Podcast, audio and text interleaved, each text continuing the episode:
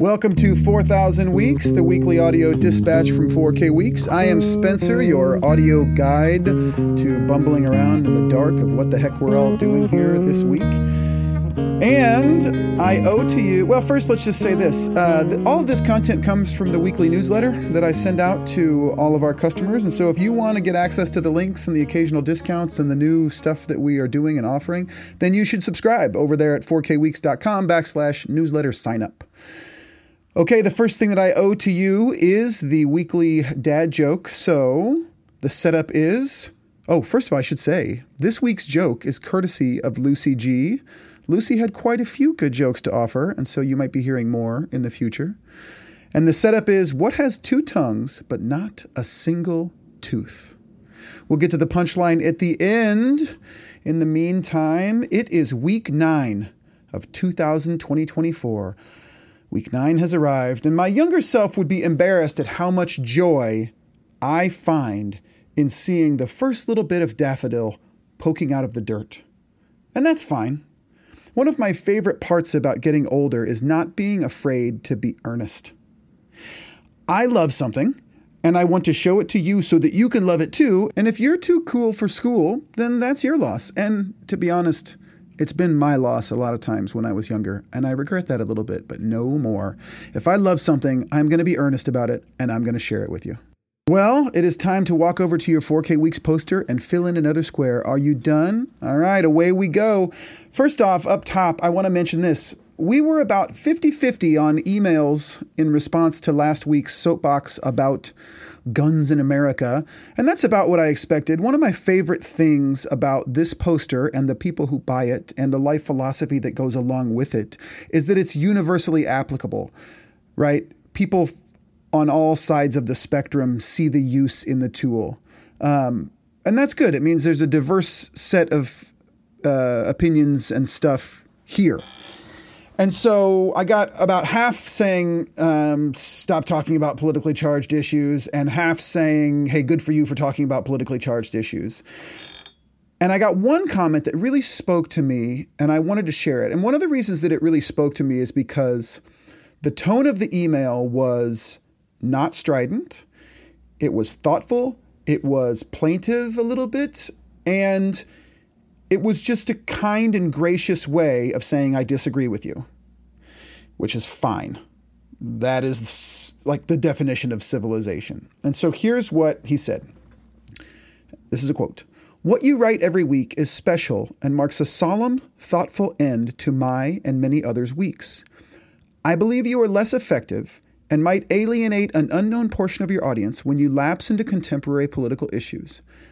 I don't think you changed anyone's mind either. End quote. And I have to say, I agree with that. I agree with nearly all of that. I would take issue with the contemporary political part.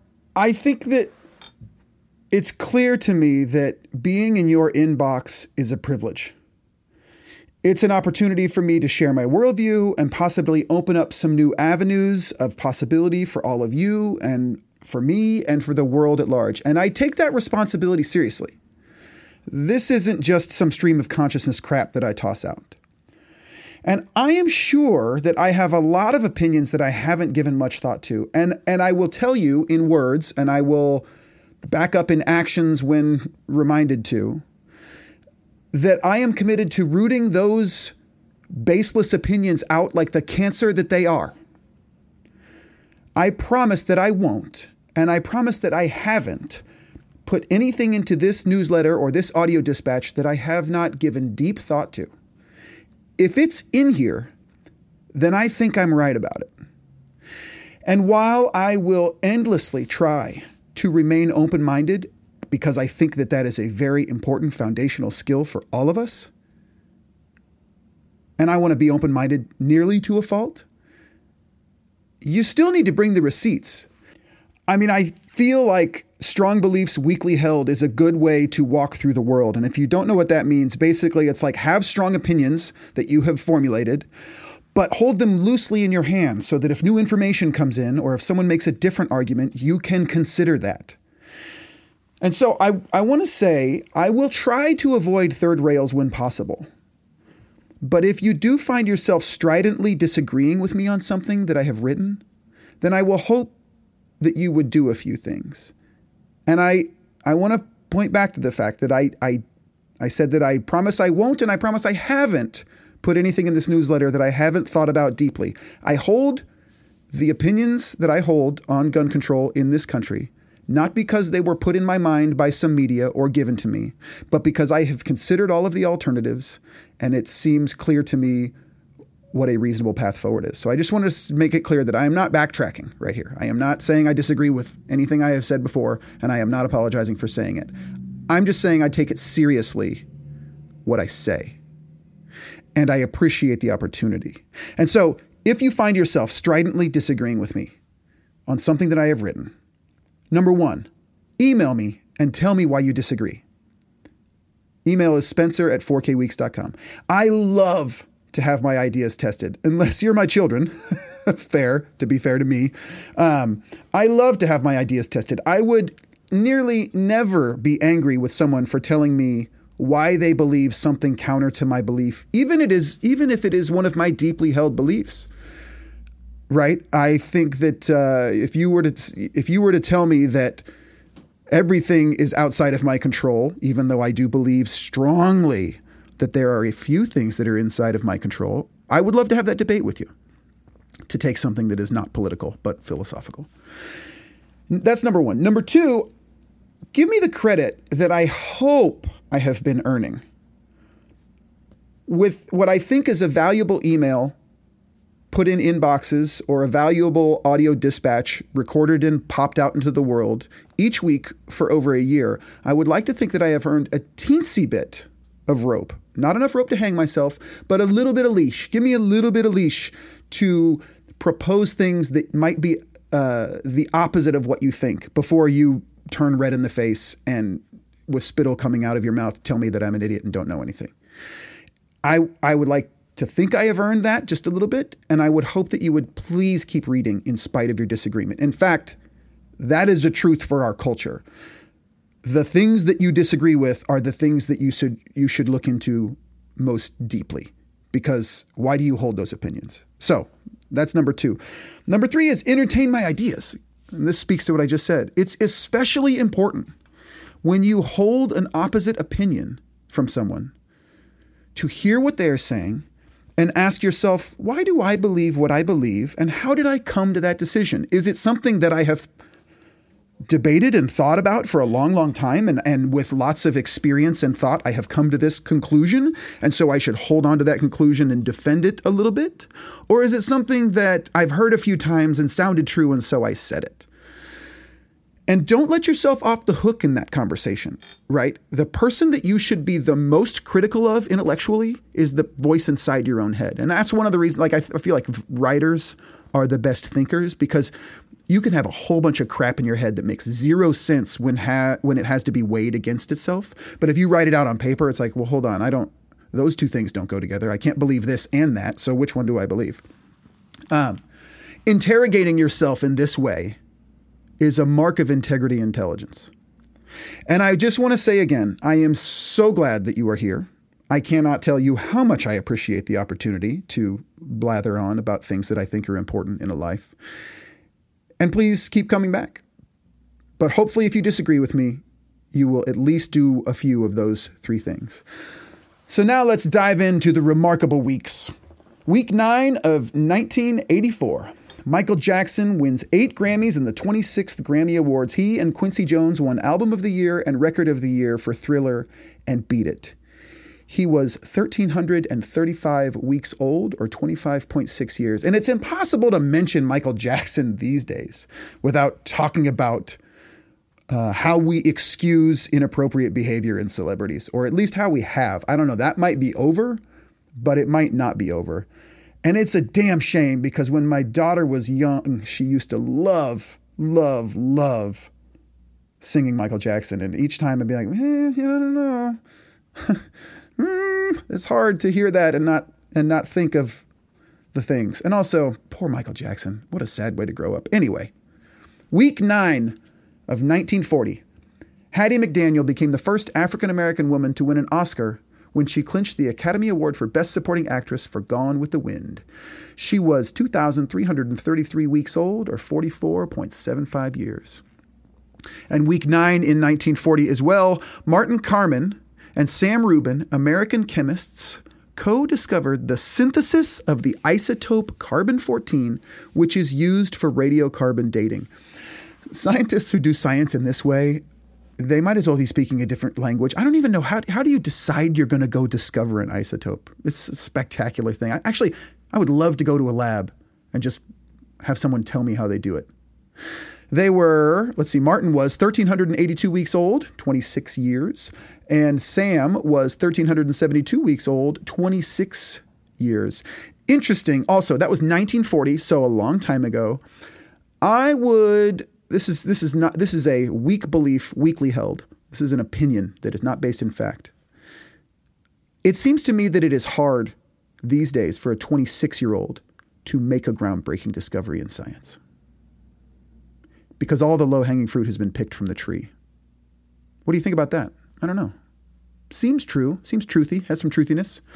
This week's quote Life is like riding a bicycle.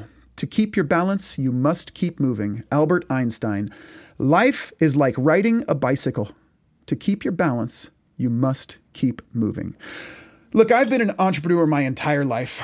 I didn't know it at first, but it was always in there. And the hard part about betting on yourself is that there are no answers and there is no one to tell you the answers. The clock is ticking, decisions need to be made, and no one can tell you which decision is right. And at the beginning, nearly every day seems like a potential crisis, like existentially, we're gonna, this is gonna, the ship's gonna run aground, or a potential lottery ticket win. And I still forget about this on the regular but the fact is, is that the most important thing to do is to keep moving forward.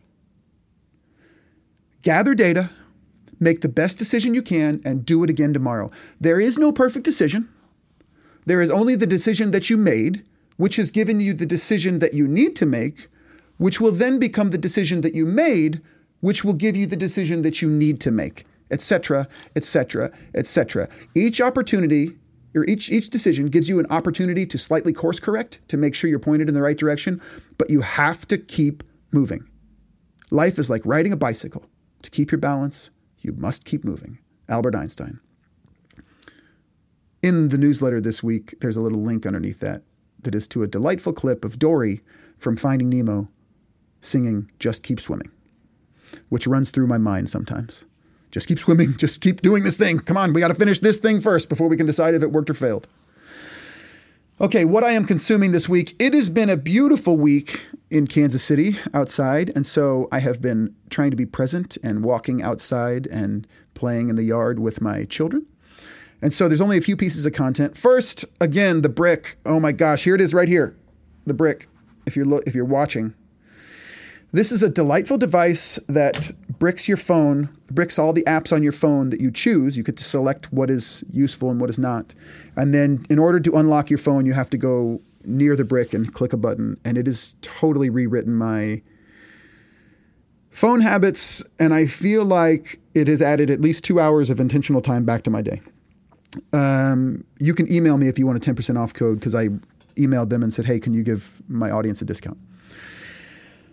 Number two, the Ezra Klein Show status games. Uh, I can't remember the name of the guest because I didn't write it in here, but the Ezra Klein Show, status games, polyamory, and the merits of meritocracy. Now you can leave out the middle version there.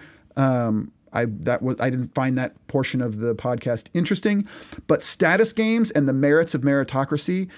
That's in the first part of this podcast, and it was so interesting to me. And I think about this a lot. Whenever I approach a new new person, and I'm always I'm I'm always I don't know about you. I am always in my head interrogating what I'm doing. Not some not always in the moment, but lots of times after the moment. And in a constructively critical way. Not because I'm beating myself up. You shouldn't do that, but you should say to yourself, why did I I just tried to make myself look important to that person. Why did I do that? That's weird. It's totally non-essential. And she talks about the guest in this, who I, I can't remember her name. She's got a uh, article in the newspaper. I don't know. She was interesting. She talks about status games like the leveling game, which is like we're trying to telegraph like, hey, we're the same person in a in a new introduction or the I can't remember what she called the other status game where it's like, you know, look at me and look at what I have done. I'm trying to telegraph to you that I'm an important person in the world. And we're all always playing them and and my ego always wants to play even though I would tell you that I I don't value that feedback, but of course at a base level I do. And it was really interesting to hear her talk about that. And then she talked about meritocracy, and there was a portion of it that I really liked, a portion of it I didn't care for. Um, but the portion that I liked, the quote that I liked was this quote. Because uh, look, I feel like um, I've worked my butt off and I didn't have to do that. And so any of the things that I do have, I maybe wouldn't have gotten if I hadn't worked my butt off. But there's also no question that my parents gave me every every tool for success that they could give me, except for money. Right? They they were married up until the day my dad died. They loved me. It was a safe home. We had plenty of the things that a person needs, even if we didn't have all of the things that a person wants. Every every, every important nurturing thing that a parent can give to a child my parents gave to me. And a lot of the reason they were able to give that to me is because of the status that they held and the status that their parents held, right? I would be a different person if my parents had suffered the indignities of their their uh, what's the right word? Cohort? No their avatar. If their avatar was african american i would be a different person with, with different opportunities. There's just no question about that. And so i've always like towing this balance of well i feel like i've worked really hard but also uh, you know maybe i was born on third base and so this is super interesting. And, and also, I want to live in a world where hard work is rewarded because number one, it's fulfilling. Number two, hard work has built this magical world that we live in. And so, you know, while I do strongly believe that some things should be socialized, which means we all come together and provide a solution because that's cheaper than throwing it out to the market, right? Like I, if you live in the United States and you're listening to this, I guarantee you that you have a power company by default, not by choice, because that has been socialized. Socialism, socialism is not bad in all instances, just like capitalism is not bad in all instances or good in all instances, right? Everything's nuanced. And so, you know, you want to put the incentive where you want the action. I think we clearly want people to work hard. And so you have to you have to give the incentive of reaping the rewards of your hard work. And so she has this sentence, which is really great. Sorry, that was a long lead up. And she was talking about a non punitive meritocracy. And this is the quote. I'm going to read it. A non punitive meritocracy. You can think that the rewards that people get are the products of their efforts without thinking that the people who don't get the rewards are culpable or blameworthy. And I think that's a delightful way to think about it and puts the focus on the part that's important to me working hard and being able to be rewarded without worrying about the the part that is not actually that big of a deal. If if the people who are working hard and want to work hard are working hard and being rewarded, the rest will take care of itself. There's this delightful TED talk, I think it's by Alain de Botton, spelled button, where he talks about what poor people in the Middle Ages used to be called, and it was I think it literally translates to the unfortunates, the people upon whom fortune has not smiled. And there's a whole discussion here about about the the culture of the United States where you know anyone can be anything, but that also means that if you are nothing, that's your responsibility too. And it doesn't acknowledge the fact that you know we're all born on a different on a different level. So that was a good podcast. Same as ever, A Guide to What Never Changes by Morgan Housel. This is a book. I liked Housel on the Tim Ferriss show. I think he was plugging this book because it was in the fall and this book just came out in November of last year. I've been trying to find some foundational beliefs about the world for me. Not not philosophical beliefs, but like growth and the modern the modern world. I, like Warren Buffett was has said and will say that he just always bets on American progress. He just he spent his entire life betting on the fact that the United States is the best thing going. And so even when there were slight changes, ups and downs, he knew that the trajectory was the trajectory, pardon me, was up and to the right. And that's kind of what I'm trying to think about here. I want to have some opinions and thoughts about the future that I can that are anchored in what I believe are truths. And so I've been trying to find those truths. So this book is a bit of research and I'm very early on in and I'm not sure yet if I agree or disagree. There's a few really funny Instagram nuggets. My favorite one this week is one that I believe I will take to my grave that this is the truth and there is nothing you can say to convince me otherwise, regardless of how you feel. And that is the right way to coil cords. And that is the first link. So if you get the if you get the newsletter, look at that link and and please tell me how you disagree with me about how you should coil an extension cord or a cable or something. And then the last section this week is what I'm thinking about. And what I'm thinking about relates to the, the book, the Morgan Housel book, and it also relates to the book that I finished last week, Read, Write, Own. Chris Dixon, I believe, was who that was by. The past and the future. So, of course, they are both illusions. But that book, Read, Write, Own, which I just finished, has me thinking about the last 10 years and the next 10 years. And I don't know what your life is like, but I am often so enmeshed in the day to day. Grind isn't the word because I love it. In fact, every time I go on vacation for longer than two weeks, I'm like, I gotta, get back home to my routine. So it's not a grind, but just the day to day cycle of things that I off. It often seems like this, the, what it all is. This is how it is. This is how it has been, and this is how it will always be. And the beginning of the book, Read, Write, Own, made me really consider uh, my experience with the internet as it relates to change. The internet is amazing, and I've been using it since about 1994. My dad was an early adopter.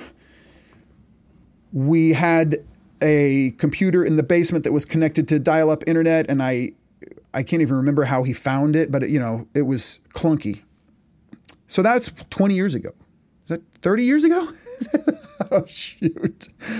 Oh, wow, time flies. Anyway, so that was interesting, and that was a thing. The internet was a thing back then. It had a certain feel and, and it had a character. The internet of today is insanely different than even the internet of 10 years ago. And the reason I use 10 years ago is because it's a long time ago, but it's long enough that we remember. If you're in your 40s, you remember 10 years ago. And the same, but the same was true 10 years before that. And I think 10 years is a good marker because it does kind of feel like a, a, generational shift, a sea change each 10 years. In 2014, so that would have been 10 years ago, I had used Amazon. I think I had made a few purchases on Amazon, and I had used eBay as early as the 2000s because I was in college and I remember that whole experience. And I actually remember when I was in college in the in early 2000s, someone buying a book on Amazon, or they're saying they were going to go search for a book on Amazon because he couldn't find it in the bookstore. And I was like, what, what are you talking about? But so it goes back. But in 2014, I had used Amazon, but only to find some kind of strange long tail items that I couldn't get at Home Depot or Lowe's, like some weird esoteric part I was looking for. And it was clunky and it was difficult and it felt unsafe. I'm not sure if you remember how we were all terrified that using credit cards online was going to mean that somebody stole everything from us. That was a thing that people were really concerned about. Think about now, today, how, how freely you are with your credit card numbers. And this is just one example of many, right? The Amazon example is just kind of a big one because, like, today, we use Amazon all the time, and it's hard to even imagine going to the store for items anymore. I mean, occasionally I'll check, oh, wow, it'll, you know, it's $10 and it'll be here on my front porch tomorrow, or I can go to the store and buy it for $12. Well, that's a no brainer. But if I can go to the store and buy it for $2, then maybe I'll go to the store or, or put it on the list. That's insanely different than 10 years ago. Uh, you know, in 10 years, e commerce has gone from a difficult, clunky afterthought to an essential daily activity, a part of everyone's lives, and it has made many people that I know multimillionaires. And this is just one example of, of many. If you could think of any service that you use today, likely it was insanely different 10 years ago. A great another great example of this is software as a service. Software as a service was not a thing back then that most people used. And now every single person wants to get you to pay $9 a month. It's only $9 a month for this thing. It, it, took Microsoft a long time to realize that that's the way it was going, but I don't even think you can buy a hard copy of Microsoft Office anymore. I think you only have can subscribe to Microsoft 365.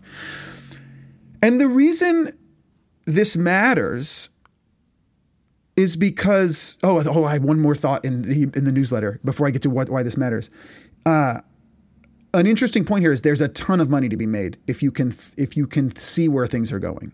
I did a calculation. If you in 2014, if you put $100,000 into Amazon stock, first of all, most of the world would have thought that was a stupid thing to do in 2014. I Googled it. You can find uh, articles from 2014 where the stock is tanking. It's had its best years. They're not a profitable company. They'll never be a profitable company. Blah, blah, blah, blah, blah, blah. Well, if you had put $100,000 in Amazon stock uh, February 1st of 2014, it would be, and I think roughly, you know, don't hold me to the exact number here, but I know I'm right, orders of magnitude, $961,000. So why does that matter? It matters because we all recognize that the world and who we are has changed incredibly over the last five years. But we almost always miss that that has been true every five or 10 year period of our life and will ex- totally be true for the next five or 10 years. Right? We, we, oh yes, everything's changed so much in the past, but it likely won't change much more in the future. And once you realize that you are facing that much change in the medium and medium long term future, it becomes clear how important it is to be intentional about how you want to change and what world you want to live in when you get there. You could be world class at nearly anything if you dedicated a little bit of time every day for the next five years. That's true. That is that is a true thing. Now, you're not going to be in the NBA All Star game if you're five foot two and have never played basketball before. But don't use edge case scenarios to distract from what I am telling you here, which is that if you are unhappy with your current situation, five years is zero time for you to change your entire life with 15, 30, 60 minutes a day if five years from now you are disappointed with where you are, there will be one person responsible for that. And it is the person you are today. Because that person didn't commit to doing the little things to take advantage of what is the ninth wonder of the world, which is the change, the, the, the dynamic nature of the world. And you're flowing along in the stream. And if you just do a little bit every day, you can change everything. So that is what I'm thinking about this week. I just think it's staggering to think about how much the world has changed and then how much it's going to change. And maybe with all the talk about AI, maybe you already know how much the world is going to change in the next 10 years. M- maybe that is a trope that has been exposed. But I guarantee you, you're not thinking about how much you're going to change in the next five years. And that is actually the thing you can control. That's it for the week. Oh, I've got one last thing to give to you. This week's joke, courtesy of Lucy G. What has two tongues but not a single tooth? A pair of shoes. When is a dad joke fully a dad joke? When it's full grown. Have a great week. I really appreciate you being here, listening, and I really meant everything I said in the first part of this email and, you know, all of it, but in the first part, I take this very seriously, and I hope if you take thinking seriously, that even when you disagree with me, you will hear me out. Have a wonderful week.